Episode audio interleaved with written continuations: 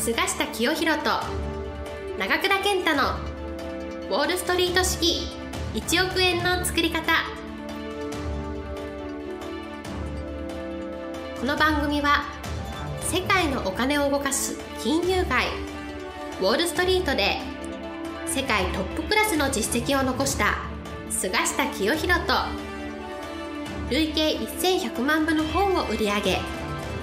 多くのベストセラーを作ってきた長倉健太がお金にまつわる話から稼ぎ方勉強法人脈の広げ方金融リテラシーの身につけ方などすぐに役立つ知識をお伝えしていきます。それでは今回の番組をお楽しみください。今日も、えー、菅下清弘先生に、えー、お話を伺っていきたいと思います、えー、先生よろしくお願いします。よろしくお願いします、えー、前回に引き続きですね、えー、先生の最新刊である最後の10倍株を買いなさいについてですね、はい、えーまあ、前回、えーまあ、大体こういう本だよって話をしていただいたんですけど、はい、さらに突っ込んだ話をですね今日していただきたいなそうなんですね、まあ、この「最後の10倍株を買いなさい」という本の題名を見るとですねあこれ株式投資の本なんだなということになるわけなんですが、実際株式投資の本なんです、はい、こういうこの最後の10倍株っていうのはどんなところから出てくるかというと前回お話ししたように今は米国初のデジタル産業革命とい。う時代が到来してますので、そのデジタル産業革命の本命株、はい、例えばガーバ、はい、こういう関連の銘柄を買えば資産がもう10倍20倍になる可能性がある、はい、実際アマゾンっていう株はですね10年もしないうちに株価60倍になっている、こういう今現状でですね時価総額1兆ドル。100兆円。以上の企業がね出てきてるまた最近アメリカで IPO、うん、この上場された銘柄がですねもう上場された時点で何兆円の時価総額というのがですね一、はい、つや二つじゃないんですね、次々とこの5兆円とか10兆円とかいうですね、えー、IPO 新規上場株が出てきてる。例えばウーバーテクノロジーとかですねす、えー、ピンタレストとかいろいろ出てきてる、はい、まあ、これを見るとおそらく相場日本もですねこのアメリカほどの規模じゃなくても、はい、こういったこの産業革命デジタル産業革命と私は呼んでるんですが、えー、新しい産業革命の波が今やってきてますのでその波になるようなこの企業に投資すればですね資産が10倍株以上資産が10倍になる、はい、こういうチャンスが訪れているこういう本なんです。それじゃやっぱり株式投資の本じゃないですか、はい、ということなんですがそれより私は読者の方にもっと訴えたいのはですね、はい、このデジタル産業革命の波に乗った企業あるいは波に乗った人と波に乗らなかった人たちとの間にとんでもない富の格差、はい、情報格差が今発生してる。もうこれ現代進行形、はい、なのでこの止めるものと貧しき者のですね、このボーダーラインっていうのはですねこの情報革命の波に乗ってるか乗ってないかということになりますので、えー、この波に乗らなかった人はですね例えばロボットの登場とか、はい、RPA の登場によってですね職業を失うと、はい、例えば今日本の銀行どんどん事務部門をリスト化しているのはもうロボットが事務、はい、事業をやるようになってきてるんです。でそういう時代なので、はい、この情報通信産業革命っていうのは単に株式市場のテーマではなくて皆さん方の生活に直面する大きなテーマでもう世の中が変わってきてるということでですねいかにこの情報通信革命に対応するか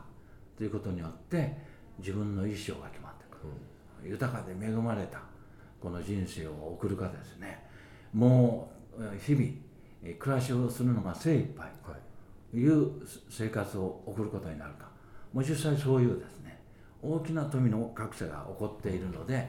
まあこの情報通信革命の波に今直面している全ての人がですね自己防衛をしなくちゃいけない時代なんです、はい、ではどうしたら自己防衛できるのかというとですね若い方10代20代の人がですね今一番情報通信革命の波に乗っている企業、はい、人は日本では誰かというところでソフトバンクの孫正義さん、はい、だからソフトバンクの孫正義さんがやってるようなことを自分もやればいい、はい、ソフトバンクの孫正義さんがやってることって何かこの今年の株主総会で彼は宣言したんですが、はい、今までのソフトバンクっていうのは情報通信に人とお金を投入してきたんですが、それはもう子会社のソフトバンクがやる、はい、これからソフトバンクグループ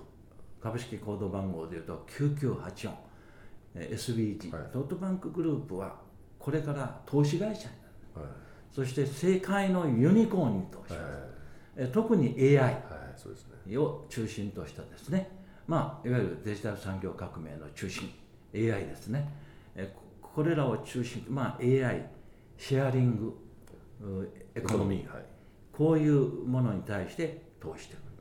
孫さん自身は私はもうこれからユニコーンハンターになる、はい、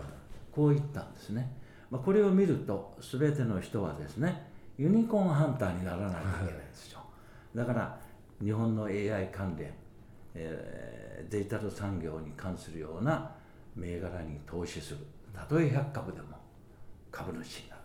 あるいは若い人だったらそういう関連会社に就職する、はい、ね、もっと力と才能運に恵まれた人はそういうビジネスを起業する、はい、ITAI ビジネスを起業する、はい、あるいはシェアリングビジネス、はい、シェアリングビジネスってお金も人もいらない。そうですね知恵とアイデアだけでね、はい、次々とシェアリングビジネスが日本でも生まれてるんですね、はい、だからまあそういう今時代だと、まあ、ある意味ではあのぼやっとしてると大変なことになると。危機感を持ってですね、はい、えー、この情報通信革命に対応してほしい。というのがこの本の私のメッセージなんですね、はい、えー、まあこのままいくとですねえー、2019年2021年にはですねアメリカ経済がこのデジタル産業革命が進化してですね、えー、産業革命を起こして、はい、世界の経済や富のこの価値を根本から変えるとい。う時代になるというのが一つと、もう一つはですねこの GAFA 関連を中心に次々とあの新しい GAFA が出てきたですね、はい最後はガーハバブルになる、はい、行き過ぎたこのデジタル産業革命相場になってですねその時アメリカの中央銀行が対応を誤れば、はい、日本と同じようにバブル崩壊もある、はい、だからバブル崩壊かデジタル産業革命が世界を変えるか、はい、そういう時代が早ければ23年以内にやってくる。というのがこの本の一番のメッセージなんですしかもあれですねこの本ではこう新成長企業ベスト11と、えー、新進 IPO 銘柄ベスト11って形で、まあ、具体的な企業もちょっと紹介しているということでぜひねあの本を読んで、まあ、これはねあくまで参考銘柄ですので、ねはい、あのご自分で研究して、はい、投資判断してもらいたいんですがこの新成長企業というのはですね私が今言ったデジタル産業関連銘柄とかですね、あるいは知恵とアイデアだけで新しいビジネスを立ち上げた企業が中心になってます。でもう一つの新進 IPO 銘柄っていうのは、えー、今年、えー、あるいはこの23年に上場された新しい企業からですねそういうデジタル産業関連、はい、えー、無から有を生む企業、はい、シェアリングエコノミーっていうのは分かりやすく言えば無から有を生む企業なんですね、はいまあ、そういう企業を参考までに挙げてありますが、はい、えー、実際投資する場合はその企業の経営者がどんな人なのか、はい、あるいは業績の見通しはどうなのか、はい、そして株価の位置が今安値圏なのか、高値圏なのか、これはあのチャートの勉強しないとそうです、ね、ということなんですがあくまで一つの目安としてですね、えー、こういう企業が今時代の波に乗っているということでご紹介しています。はい、ということでですね、最後の10倍株を買いなさい。ぜひ書店でご購入ください。えー、先生、ありがとうございました。ありがとうございました。本日の番組はいかがでしたか？この番組は毎週お送りしております。次回も楽しみにお待ちください。